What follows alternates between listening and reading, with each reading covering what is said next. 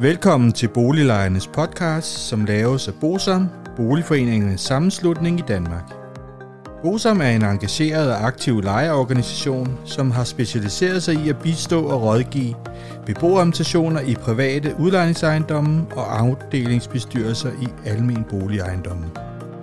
Formålet med Boliglejernes podcast er at informere lejerne om nogle af de problemstillinger, som vi ved, at mange lejere ofte spørger om samt at give mulighed for, at nogle aktuelle problemstillinger bliver belyst ud fra et lejerperspektiv.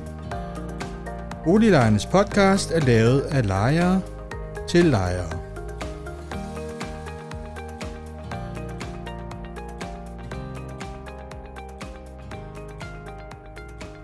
Velkommen til balladen i Frederiksberg Boligfond, del 10. Debatmøde for beboere i Frederiksberg Boligfonds ejendomme. Mit navn er René Sur, og jeg arbejder i Bosom. I dag skal podcasten handle om et debatmøde, der fandt sted den 7. november 2021 på Falkonergårdens Gymnasium, og debatmødet var indkaldt af Socialdemokratiet. Og deltagerne, det var udover selvfølgelig beboerne i en række af Frederiksberg Boligfonds ejendomme, Kåre Dybvad, som er bolig- og indrigsminister, Peter Drastad, som er stillet op til kommunalbestyrelsen for enhedslisten på Frederiksberg. Michael Windfeldt, som er borgmesterkandidat på Frederiksberg fra Socialdemokratiet, og Malte Mathis Lykke, som er boligordfører, også fra Socialdemokratiet, og som også stiller op til kommunalbestyrelsen på Frederiksberg. Og baggrunden for mødet, det var, at regeringen har offentliggjort et udspil, der skal sikre, at der kommer flere billige boliger i Danmark i det hele taget, og i det udspil er der blandt andet et initiativ til at omdanne private udlejningsboliger til almindelige boligforeninger.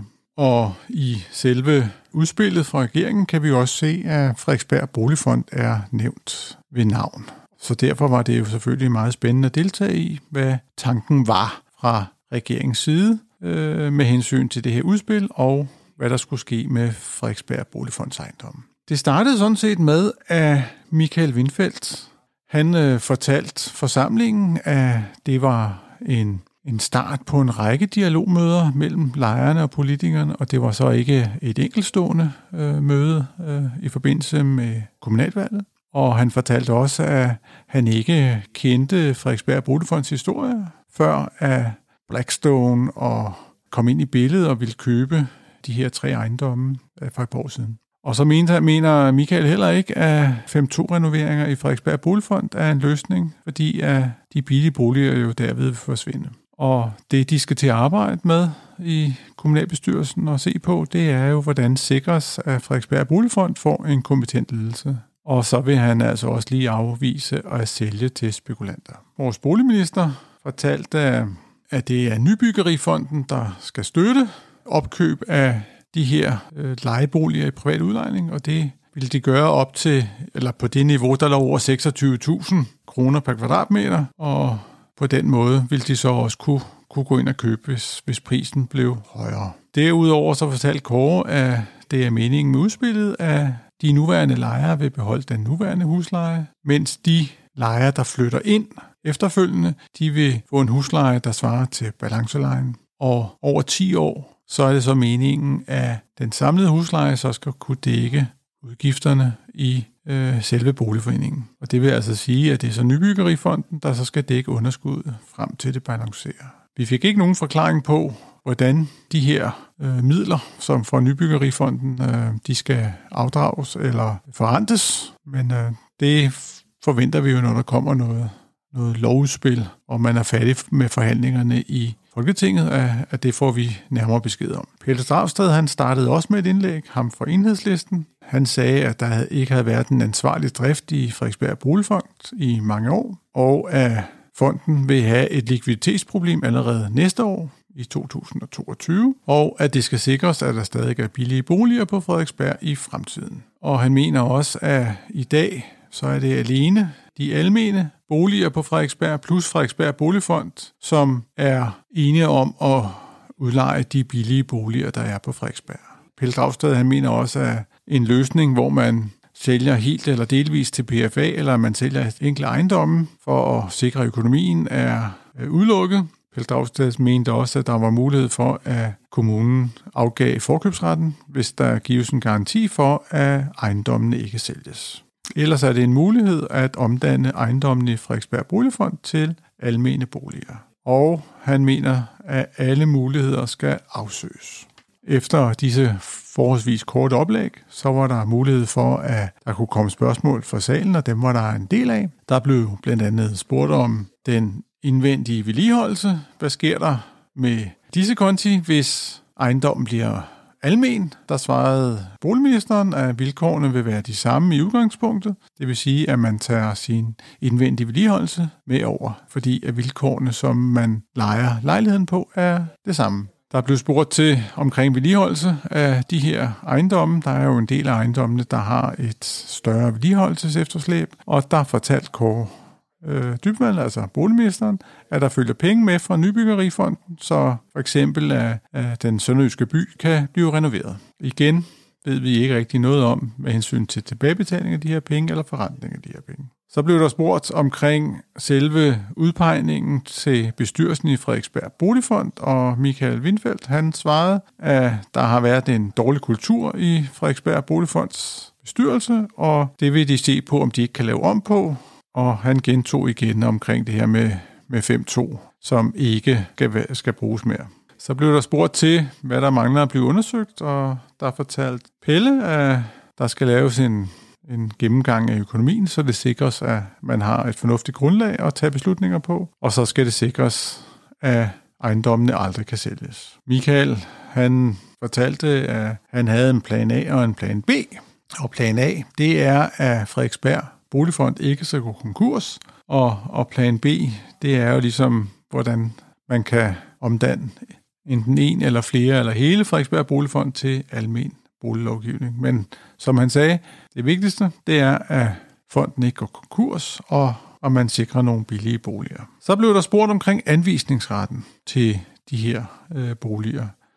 Og det er jo i dag sådan, at Frederiksberg Kommune har 25 procent i anvisning til Frederiksberg Boligfonds øh, boliger, og Boligministeren fortalte, at i fremtiden der vil kommunen stadig have 25 procent, og hvis den skal øges, så er øh, det så den enkelte afdelingsbestyrelse, der skal bede om at få flere anviste øh, beboere til den enkelte ejendom. Så blev der spurgt til, hvad der vil ske ved en konkurs, og det er sådan, at det, som lejerne har betalt i indskud, og det, der står på den indvendige vedligeholdelseskonto, det fortsætter øh, ved den nye køber, som så står inde for, for de her midler. Derudover så blev der jo selvfølgelig spurgt til det med det almene, og det er sådan, at selve det regnestykke, der skal laves, det er, at økonomien i forbindelse med, hvis man nu forestiller sig, at en ejendom bliver opkøbt og af en almen boligorganisation, så er det sådan, at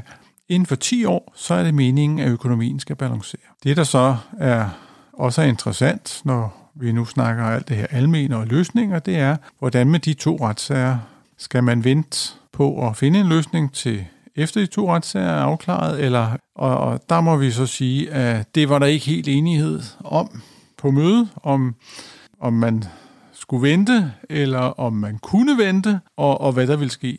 Altså det er sådan lidt det, hvad, hvad vil der ske, hvis man nu har overtaget på almene, øh, som, som almen, og, og der kører de her retssager, og lejerne får medhold? Det ved man ikke helt. Der er jo ikke rigtig nogen fortilfælde. Så blev der spurgt til de tre ejendomme, der ikke er med i skøde. Hvordan er det med dem? Og der blev slået fast, at det er alle 19 ejendomme, der, der kan blive almene. Det er ikke kun dem, der har med i skødet. Og og Pelle han fortalte også, at, at det ikke er en løsning at sælge de tre ejendomme for at løse det her likviditetsproblem.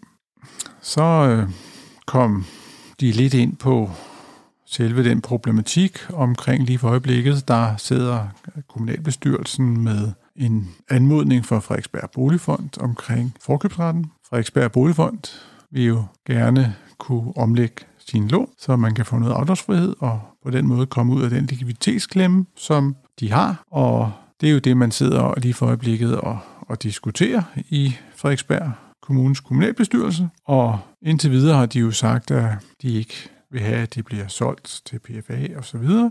Men hvad gør man så?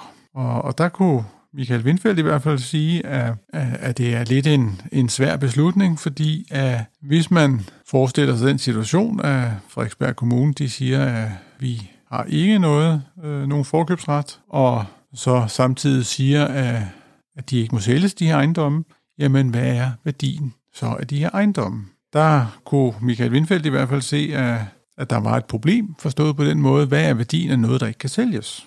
Og øh, det, det er jo lidt en teoretisk situation, kan man sige, fordi for, hvis vi nu forestiller os den situation, at, at noget ikke kan sælges, så er det jo heller ikke nogen værdi, det siger sig selv. Men hvis vi nu forestiller os den situation, at Frederiksberg Boligfond får kommunen til at, at opgive den her forkøbsret og omlagt lånene, og, og så ad over, så kører en ny bestyrelse, så Frederiksberg Boligfond i sænk, det vil sige, at, at man ikke har likviditet og så videre, jamen så vil det jo være sådan, helt naturligt, at hvis fonden ikke kan svare en hver sit, så kommer der jo en betalingsdansning, og det kan jo ryge uden konkurs, og så vil der være en tvangsaktion, og det vil, så vil en ejendom naturligvis have en værdi.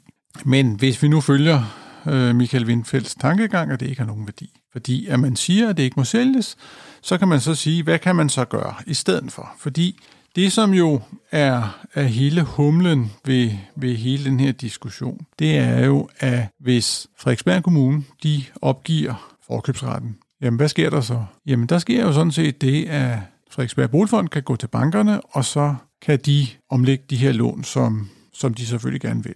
Men hvis man så på et tidspunkt finder ud af, at man gerne vil af med nogle ejendommene, så kan man sælge uden at spørge Frederiksberg Kommune. Og det synes bestyrelsen, eller i hvert fald nogen i bestyrelsen nok, er en udmærket ting. Så kan man selv bestemme over, over fondens aktiver. Men øh, hvis vi skulle sådan være lidt kreative her, så må vi jo nok sige, at i, i Bosom, der, der mener vi jo så, at hvis kommunen skal afgive forkøbsretten, så øh, vil det være rigtig fint, hvis kommunen skulle give tilladelse til at sælge. Det betyder jo, at hvis vi nu forestiller os, at der er en ejendom, ejendom X, som Frederiksberg Boligfond vil sælge, så skal kommunen så godkende et salg i, og det vil sige, i praksis vil det være kommunalbestyrelsen, der skal godkende det. Og sådan en, en, øh, en aftale skal selvfølgelig tinglyses ved en servitut på ejendommen, på matrikken. så er vi også fri for det der med, om det er tinglyst eller ikke er tinglyst, som jo har været noget af retssagen.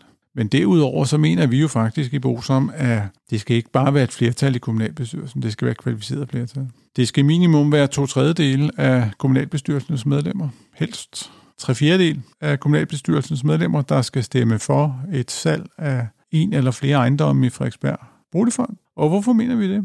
Det mener vi faktisk, fordi at det skal ikke bare være et eller andet tilfældigt flertal i kommunalbestyrelsen, der kan beslutte, om Frederiksberg Boligfond kan sælge ud af boligerne. Det, det synes vi ikke er øh, fornuftigt. Og der vil det være bedst, hvis at det skulle ligesom være mere end, end bare et enkelt eller to partier, der kan beslutte det. Det, det ser vi i hvert fald som en, en, øh, en sikkerhedsventil mod et eller andet salg og spekulation, som, som vi jo har set lige i dag i, i Frederiksberg Boligfond. Så det vil i hvert fald være, være vores forslag, at man arbejder med sådan en løsning. Det var i hvert fald en, en, øh, en mulighed, som vi ser. Det bedste ville jo være, at det var en enig kommunalbestyrelse, men uh, det får vi jo nok ikke med på, så derfor tænker vi, at kvalificeret flertal ville være, være en meget god ting. Så ville der i hvert fald være en eller anden form for sikkerhedsventil, som man, man havde mod, at Frederiksberg Boligfond bare kan begynde at sælge sine ejendomme. Det er i hvert fald bedre, end at Frederiksberg Kommune sådan set bare afgiver forkøbsretten uden nogen modgarantier og nogle sikkerheder for, at et, et øh, salg øh, kan blive aktuelt øh, i fremtiden. Og når det er flere partier, der skal godkende det, så vil der også være øh, større mulighed for at påvirke politikeren fra lejernes side. Derudover så må vi sige, at vi blev også lovet på det her møde, at til de her forhandlinger, så ville man også se på, om lejerne ikke også kunne sidde med. Det vil jo øh, være en styrkelse, at det ikke kun er formanden og advokaten, som deltager i forhandlinger med kommunen. Og det her, i det her tilfælde skal vi jo lige forholde os til, at hvem er det, der deltager? Jamen, det er formanden for Frederiksberg Boligfond og advokaten for Frederiksberg Boligfond. Ønslærer, han er jo i øvrigt også tidligere formand for Frederiksberg Boligfond. Og der vil det jo nok være naturligt, at, at lejerne også er med. Det er trods alt dem, det går ud over, kan man sige. Så det, de her løsninger er jo ikke ligegyldigt. Det er jo rigtig mange familier og borgere i Frederiksberg Kommune, det her påvirker. Det var øh, alt, hvad jeg vil sige denne gang omkring øh, det her debatmøde. Det var mere for, at de beboere, som ikke var med, de har i hvert fald mulighed for at lytte den her, og på den måde stadig holde sig orienteret. Vi ses næste fredag. Det var hyggeligt. Hej hej. Hvis du synes om Boliglejernes podcast, vil vi blive rigtig glade, hvis du deler episoden med dine venner, og måske giver os en anmeldelse og nogle stjerner i iTunes, så vi derved kan komme ud til mange flere lyttere. Oplysningerne i denne podcast er udtryk for vores opfattelse af retsstillingen på nuværende tidspunkt. Men husk, at retsstillingen kan have ændret sig, når du hører denne podcast, da der kan være kommet ny lovgivning eller praksis på området. Den videre er vigtigt at være opmærksom på, at gennemgangen i denne podcast alene har været overordnet for at give et overblik og derfor ikke kan regnes for en udtømmende gennemgang af emnet.